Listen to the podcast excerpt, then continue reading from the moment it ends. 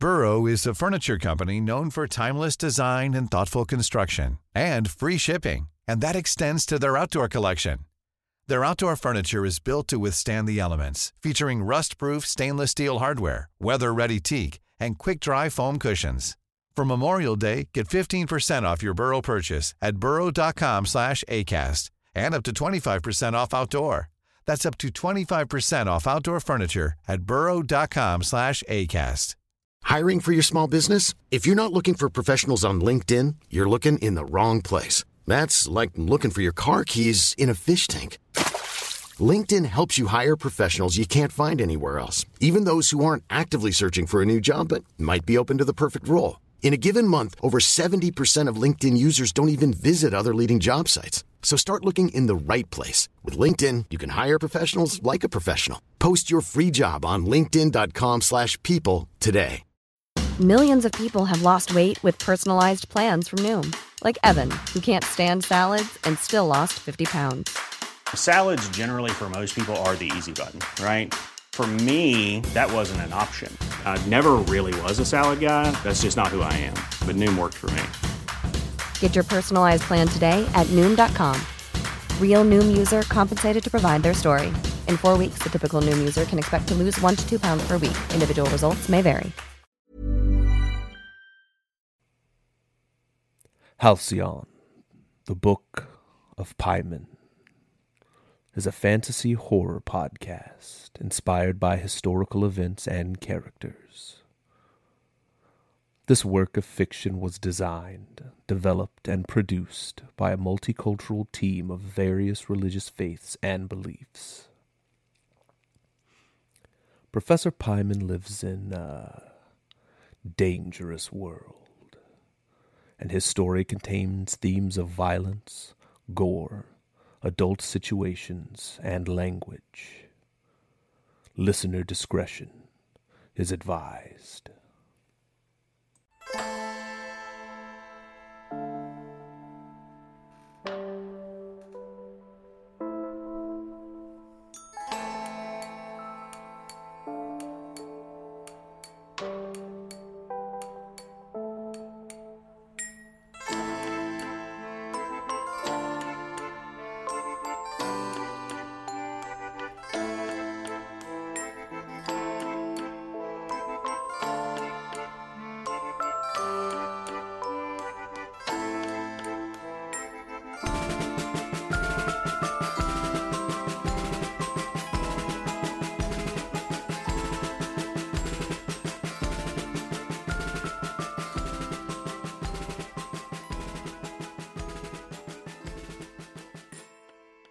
Chapter 8 Meetings and Partings. Calliope sat in the shade with Siobhan, needle and thread in her hand, helping to mend costumes and fix beadwork. There was a slight breeze, and it brought a mild chill with it, warning of fall and cooler days ahead. A small shiver shook Calliope, and the needle sunk into the flesh of her thumb. Again. I'm afraid for all the skill my mother had with sewing, I inherited none of it.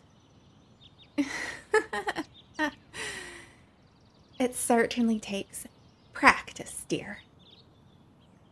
And I didn't know your ma. That was before my time with the show. But I think I would have liked her. Do you have a big family, Siobhan? I. I did. Once. Through years and sicknesses and famines and fighting. I'm all that's left now. Besides, all the whispers and stories back in the lands where we were from. It's what I hold in my heart, of course. Some things you can never let go, no matter how far away they seem. I'm. I'm so sorry. I, I I didn't mean to bring up painful memories for you.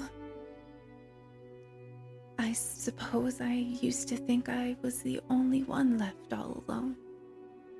Uh, dry your tears, dearie. I'm fine. And you? You have a big family here now. I heard from the professor that you decided to stay with us and be part of the show. Well, I'm happy to make myself useful wherever I can. But I haven't any talent to be in the show. Why, I'm no acrobat. And I've nothing special about me. Don't worry. The professor has a knack for finding your talent. You may find that you surprise even yourself. My thoughts precisely. Good afternoon, ladies. Even in the bright sunlight, he somehow seemed to coalesce from the shadows. The professor was undoubtedly already prepared for the matinee in his full suit and bowler hat. Yet, there seemed to be something uncharacteristically disjointed in his always calm and self assured countenance. Calliope studied his dark features, trying not to seem too obvious. Good afternoon, Professor. Is everything all right? No cause for concern, Miss Calliope, but you are very astute. Would you mind accompanying me to my wagon? There is some news I must share and some instructions I must go over with you, as I am planning to be out of town for a few days. With me? Certainly, Uncle Sydney or Mr. Eli are more qualified to see to the show. Certainly, yes. But that's not what I wish to discuss. And you are my partner now, which comes with certain responsibilities. So, if you please. With a reassuring nod from Siobhan, Calliope put down her sewing and dutifully followed the professor back through the thoroughfare to his wagon on the other side of the camp. They walked in silence, unusual for the man who made an art of polite yet probing conversation. But if Calliope had learned anything over the last few weeks, it was that it was best not to question the professor. Once they settled in the wagon, and Professor Paimon was behind his large oak desk, an envelope was placed in Calliope's hands. Uh, uh, another invitation? Are we to do another show, Professor? No, my dear. It is an invitation to attend a performance. Not wholly unlike our own at the Edgertons. Only this time, it is Mrs. Prescott, who, since this strange ordeal with her son, has become quite obsessed with all things occult. She is hosting a salon this coming Saturday, and I would like for you to attend in my stead. Calliope involuntarily shivered, thinking back to the night at the Edgerton's gala. It wasn't just the performance or her brief stint as the magician's assistant, but what came afterward. She let her eyes rove around the professor's wagon, half wondering if she would see Lydia Whittington's impressive necklace displayed among the many shelves of treasures, curiosities, and artifacts that lined the room. As I was saying, Mrs. Prescott's kind invitation falls to you to attend as my representative. I must away to my old home in New Orleans for a few days. How is your head, my dear? I'll ask you to pay mind to any instructions from Gideon and Eli for your own safety. Do you understand? He didn't wait for an answer. Calliope nodded, instinctively raising a hand to the scar on her head, and took the invitation, noting the time of the engagement. She blinked up at the professor, awaiting further instruction for her afternoon with world renowned medium Madame Erzabet Orzel at the Prescotts. He seemed distracted, dismissing her with a wave of his hand and without another word. As Calliope rose to leave, a familiar voice rang out near the wagon's exterior, chiding some poor soul to move out of his way. Without any ceremony or even a knock, her uncle, Sydney Calibus, came storming through the door. He marched past Calliope as if she were invisible and went straight for Professor Paimon. So, rumor has it that you're leaving. That is so. I realize it is abrupt, but it can't be helped. Now, if you'll excuse me, I have many preparations to make. Eli will be manning Halcyon until my return, and you can continue to do, Sydney, whatever it is that you do. Ah! Whatever it is that I do. So, your intention has always been to trap me here, to saddle me with this show. Now, with this girl. Whilst you enjoy your freedom. Isn't that right, partner? No wonder you never want to discuss our contract. Well, now you have my replacement, as I have previously pointed out. I should be as free as you are. Sydney? This is hardly the time. I'm warning you.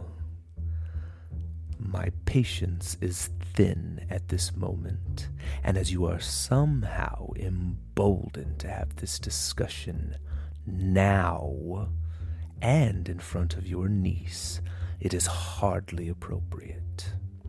Have some decorum, man. Decorum! You who threatens me every five minutes with death and dismemberment. I will not stand for it any longer.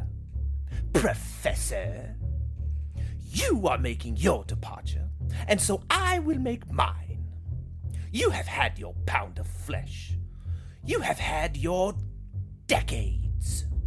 Now, leave me to my own devices, and I'll leave you to yours.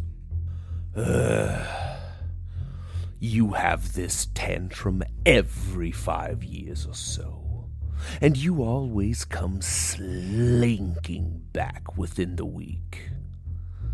Fine. Go now if you must.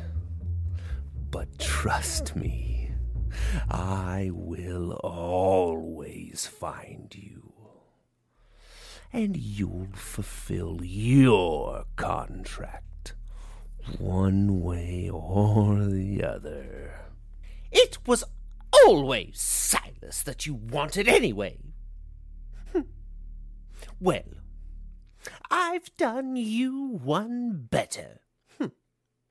I gave you the girl now, and she signed the dotted line. Calliope blinked against the shock that cocooned her as her uncle's stinging words found their mark on her as well. They had just been reunited, hadn't they? The man who had held her close that first day, going on about how she had been returned to him by God Himself. Calliope looked from Sydney to the professor and then back at the ringmaster. Uh, Uncle Sidney, surely you, you don't mean to leave me. Sydney's beady eyes turned coldly to his niece. His face was like a snake's. There was no feeling, no emotion that she could make out. He pointed to a stack of papers on the desk and smiled a slow, aching grin. You were a means to an end, my dear, as was I all these years. But my servitude has ended, with or without his blessing. And my dear, yours has just begun. Sydney, I am warning you. I will. Warning me? Or you'll what? Carve my heart out with a teaspoon. In front of the girl, no less. The two men stared at one another, deadlocked in a silent battle. Calliope stood frozen in place, unable to move from her corner near the desk. The silence stretched between her uncle and the professor. She was unsure if it was purely the cold wash of adrenaline surging through her body, but it seemed like the wagon was starting to shake.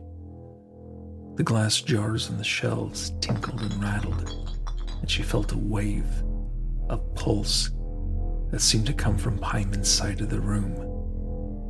His eyes flickered in the shadow, and once again she saw that terrible light. Well, Professor, is everything all right? Some of the folk heard shouting and asked me to come see about it. There's a quite a crowd out there. Everything is fine, old friend. It seems our ringmaster will be making his departure this evening. With or without my blessing.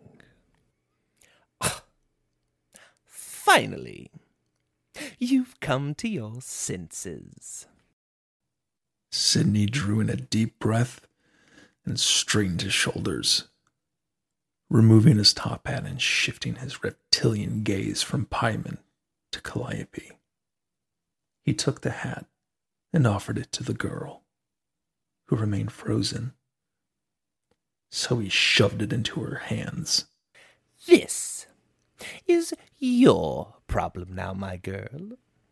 And if that one comes back from wherever he's going, your tribulations will double, I assure you. A piece of advice read the contract thoroughly before you sign it. Remember that. Though it's a bit too late now. Sydney turned on his heel and strode towards the door, with Paimon and Calliope close behind. Murmurs, whispers, and gasps from the show's performers and roustabouts greeted him as he exited the wagon, clearly intending not to look back. Calliope clasped the hat close to her chest and ran past the professor, chasing Sydney down the path. She stopped and held out the hat to her uncle's retreating figure. You're the only family I have. You'll make your way, my dear niece, and I'll make mine. You've signed your name, so you have a new family now. Uncle Sydney, please. What about Silas? What about your brother? The circus that you built together.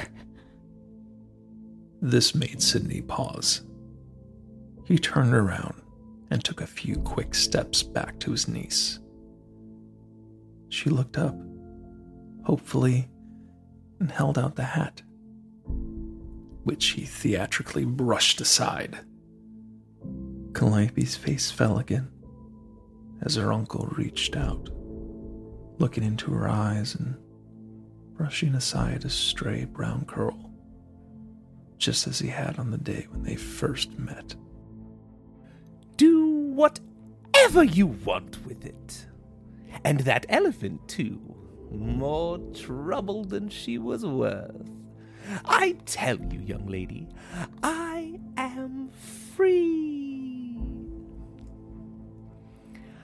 My brother, or anything left of him, is no concern of mine. Please. Uncle Sydney.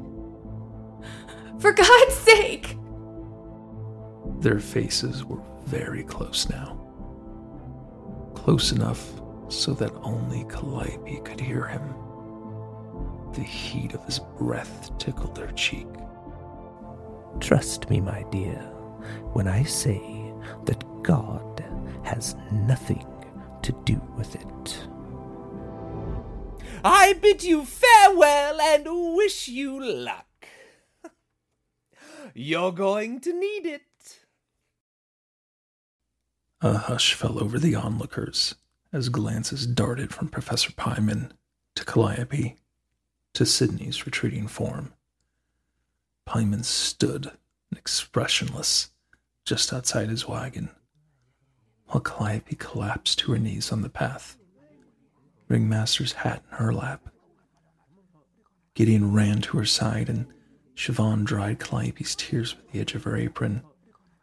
Everyone, from the performers to the roustabout, seemed to be present, and the hushed whispers grew into a raucous noise in the meadow that seemed to grow smaller and smaller with each passing moment.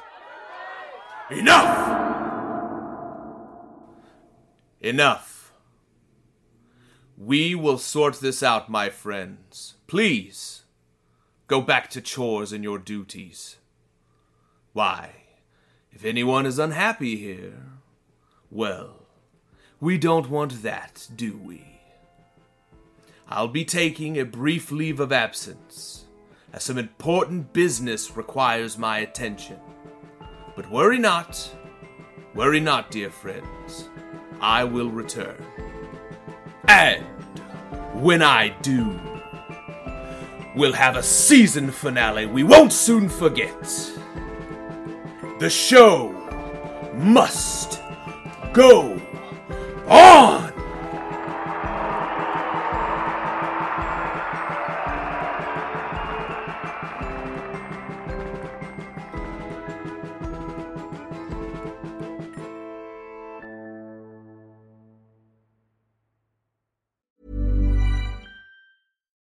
Millions of people have lost weight with personalized plans from Noom, like Evan, who can't stand salads and still lost 50 pounds. Salads, generally, for most people, are the easy button, right? For me, that wasn't an option. I never really was a salad guy. That's just not who I am. But Noom worked for me. Get your personalized plan today at Noom.com. Real Noom user compensated to provide their story. In four weeks, the typical Noom user can expect to lose one to two pounds per week. Individual results may vary. Hiring for your small business? If you're not looking for professionals on LinkedIn, you're looking in the wrong place. That's like looking for your car keys in a fish tank. LinkedIn helps you hire professionals you can't find anywhere else, even those who aren't actively searching for a new job but might be open to the perfect role. In a given month, over 70% of LinkedIn users don't even visit other leading job sites. So start looking in the right place. With LinkedIn, you can hire professionals like a professional. Post your free job on linkedin.com slash people today.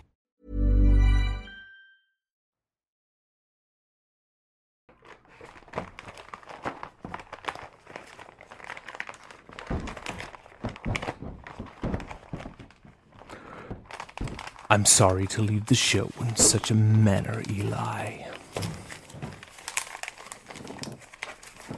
Fuck. But as you can understand, recent developments have left me little choice, I'm afraid.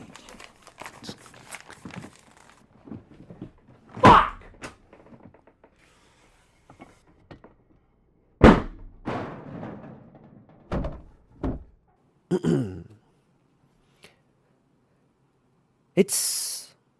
It's all right, Professor. I understand. Will the. Uh, will the twins be accompanying you on your trip? Paimon continued placing miscellaneous items in a large leather satchel. Eli, who was also the show's human blockhead, though the professor detested the term, stood before the desk, waiting with a pen and paper for further instruction. Yes, Eli. Though the need for our abrupt departure is quite solemn in nature, you know I'd never deny my ladies the opportunity to experience the finer things in life once again, albeit briefly. We'll be gone a fortnight at most.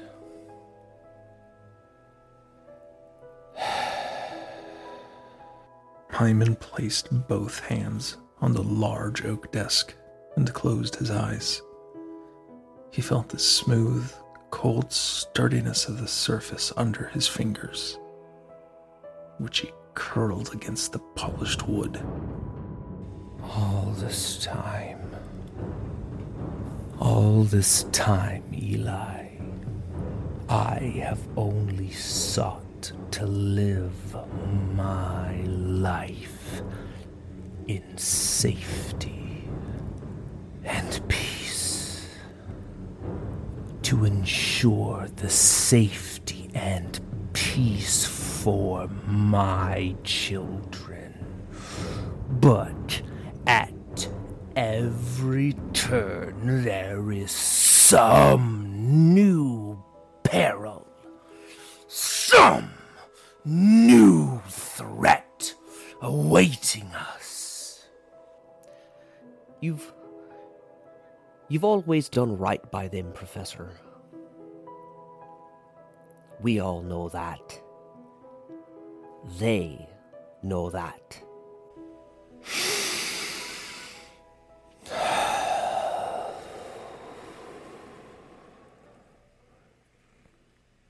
That's very kind of you to say, Eli. Truly. And you've always done right by me, sir. You took a chance on me when the show settled here. I was living on the street after I aged out of the orphanage, doing anything I could to survive. You have a light about you, Eli. You weren't meant to rot there. My only regret is that I didn't find you sooner. Well, that fucking priest can rot in hell for what he did to me. And all the other boys growing up. It was you, wasn't it, Professor? You sent him on his way. Father Michael. I hope it brings you some semblance of peace, Eli. May it please you to know he called out for mercy. And alas, there was none. I only wish I could have done it myself. No. I know you, dear boy. And that brand of retribution may live in your head, but not in your heart. Thoughts versus actions. Those are two very different things, my lad. And so, I took it on for you, as I would for any of my children. Chin up, my boy. Instead of hate, let hope live there instead. It's always something. To know you've done the most you could, but don't leave off hoping, or it's of no use doing anything. Hope. Hope to the last. Paimon opened his eyes and raised his head. A smile crept across his face. Dickens. If I'm not mistaken. Ah! Yes, sir. I had first thought to go with a verse from the Bible, but given the circumstance, I thought better of it. Humor me. What passage? You will be secure because there is hope. You will look about you and take your rest in safety. That's Job. Job.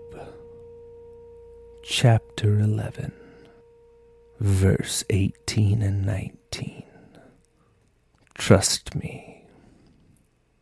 I'm familiar with the passage, Eli. Though, I must say, I am much more partial to Ezekiel chapter 7 verse 25. I'm sorry, Professor. I'm afraid that particular passage escapes my recollection.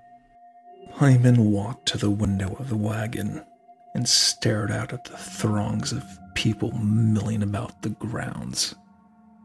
So naive, so blissfully ignorant of the invisible battles that raged all around them.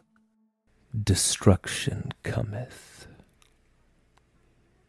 and they shall seek peace, and there shall be none. Ah. yes. Well, I will leave you to your preparations, Professor. But rest assured, I'll keep a close eye on the show, and I'm sure Gideon will take care of Miss Calliope. Thank you, Eli. I always knew I could count on you. Do me a favor. Find Gideon for me. I have a few last minute instructions for him as well. Paimon's eyes never left the window as he spoke. His gaze roved over to the performer's tent, then to the peak of the Halcyon tent and the rows beyond. Halcyon. His children the twins. All that remained of everything he once loved. I will raze the whole world to the ground. I will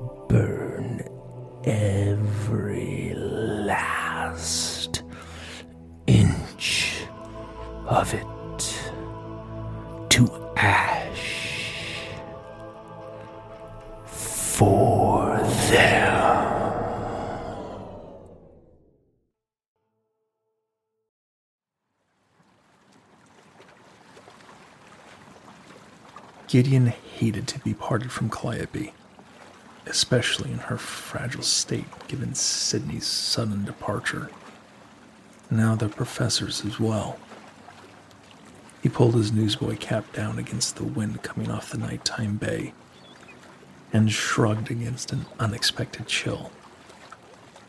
At least there were no bodies to weigh down tonight, but he had his list of tasks. 1. Check on the state of the asylums on Blackwell's Island. 2. Find the lodgings of a lady named Erzabet Orzel and her associates. 3 Upon returning from those tasks, watch Calliope and protect her with his life. For his first task, the buildings on Blackwell's Island seemed to be standing still. From what he could tell, fort like brick structures still overwhelmed the trees on the horizon, though crumbling rocks and signs of decay were evident, even in the shadows. Why this would concern the professor, Gideon didn't know. But, as always, the professor had his reasons. He stood alone on the bridge for quite some time, taking stock of the island, until he got that familiar feeling. That feeling of not being alone, but also not supposed to be knowing that he wasn't. He turned expecting a fight, expecting robbers or ne'er do wells out to shake a fella down who happened to be out too late at night. But instead, he found a woman. She was not young, but somehow not old. She was tall and willowy, with a white, ageless face that seemed illuminated and ethereal under the sputtering street lamps. She carried a parasol, as if she were out on nothing more than a pleasant midday stroll, and wore a light colored, fashionable dress, whose skirts swished as she walked towards the tall man on the bridge. Lovely evening for a stroll, is it not? Why, I was hoping that I would find just the right man to escort me for my nightly constitutional. How auspicious that I should find just such a gentleman. Gideon doffed his hat and blushed a little in the darkness. The woman slinked toward him, the tip of her parasol tapping the cobblestones with each step. A pair of depthless, dark eyes fluttered up at him. She adjusted one of her gloves and gave him a demure grin. Oh my. Miss, it's awfully late for a lady to be out and all, let alone on her own. Are, are you quite well? Let's get you home then. oh, I assure you, Gideon, I am quite well. Especially now that you're here. Uh, I'm certainly happy to help you, ma'am. Why don't we be on our way? Mm hmm. Why, I'd be delighted. Here, ma'am. Take my arm. These roads can be treacherous, especially in lady shoes. By the way, I don't remember telling you my name. It's just a little talent I have. You look like a Gideon. Has anyone ever told you that? Hmm. Nah, I don't suppose so. The mysterious woman's hips swayed in her tight frock, at times making contact with the Gideon as she sidestepped a puddle or stumbled into him, having an errant stone in the walkway. She smelled of an exotic perfume, but not a scent he knew well. Like lavender. Calliope smelled of lavender. The streetlights became dimmer as they finally crossed the bridge. A large park and row of townhomes stretched before the pair. Dark shadows of poplars and fruit trees reached into the night sky. A fog seemed to have rolled in suddenly, and it covered the cobblestones up past their ankles. The one on the very end is mine. It's so kind of you to see me home. Yes, ma'am. Not a bother at all. There are so few true gentlemen left in the world. Ah, imagine my luck. I dare say I've never felt so safe on my nightly walk. Though I do find things here a little peculiar tonight, including you. Well, I. I am that. A peculiar person. Uh, have you been to the island then? Seen our show?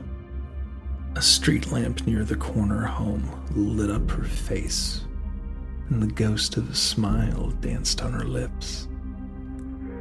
She turned her countenance up and set her piercing gaze on a full study of Gideon's features. So, I knew you were one of his. Hmm. A handsome one, though. Oh, the things I could do with you. But I'll let you go. Tonight. Ma'am? Hmm. Here.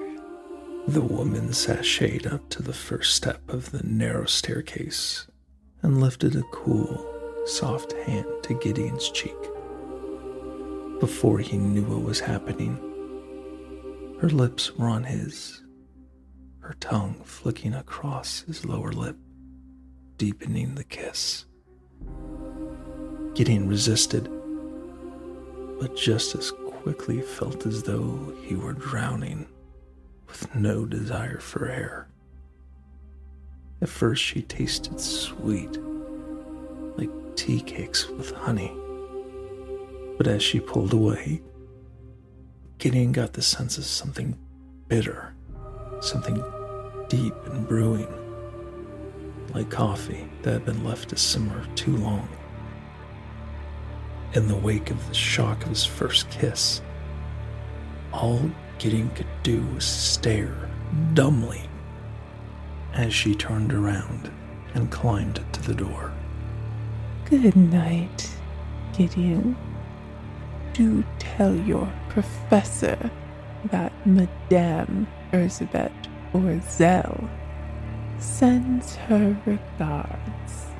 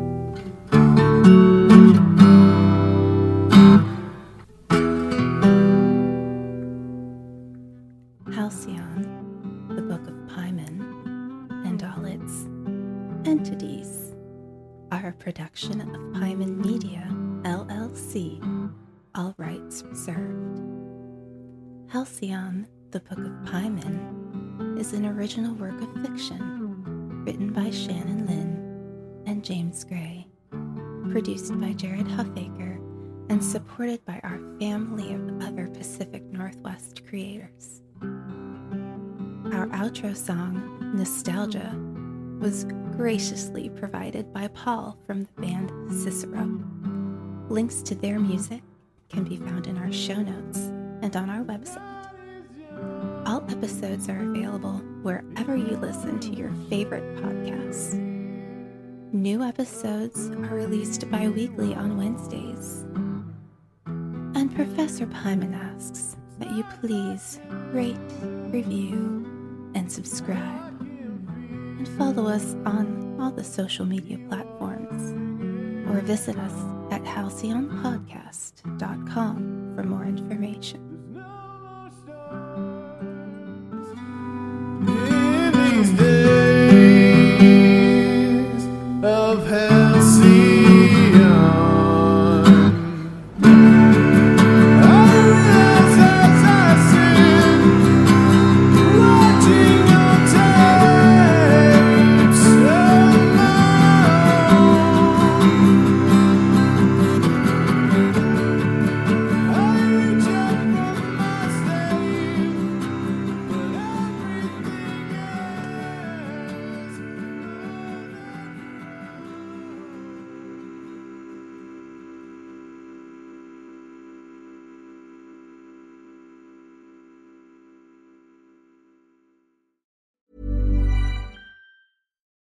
It's Paige DeSorbo from Giggly Squad. High quality fashion without the price tag. Say hello to Quince.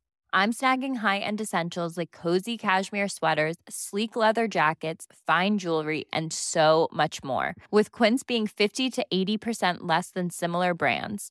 And they partner with factories that prioritize safe, ethical, and responsible manufacturing. I love that. Luxury quality within reach. Go to quince.com slash style to get free shipping and 365 day returns on your next order. Quince.com slash style.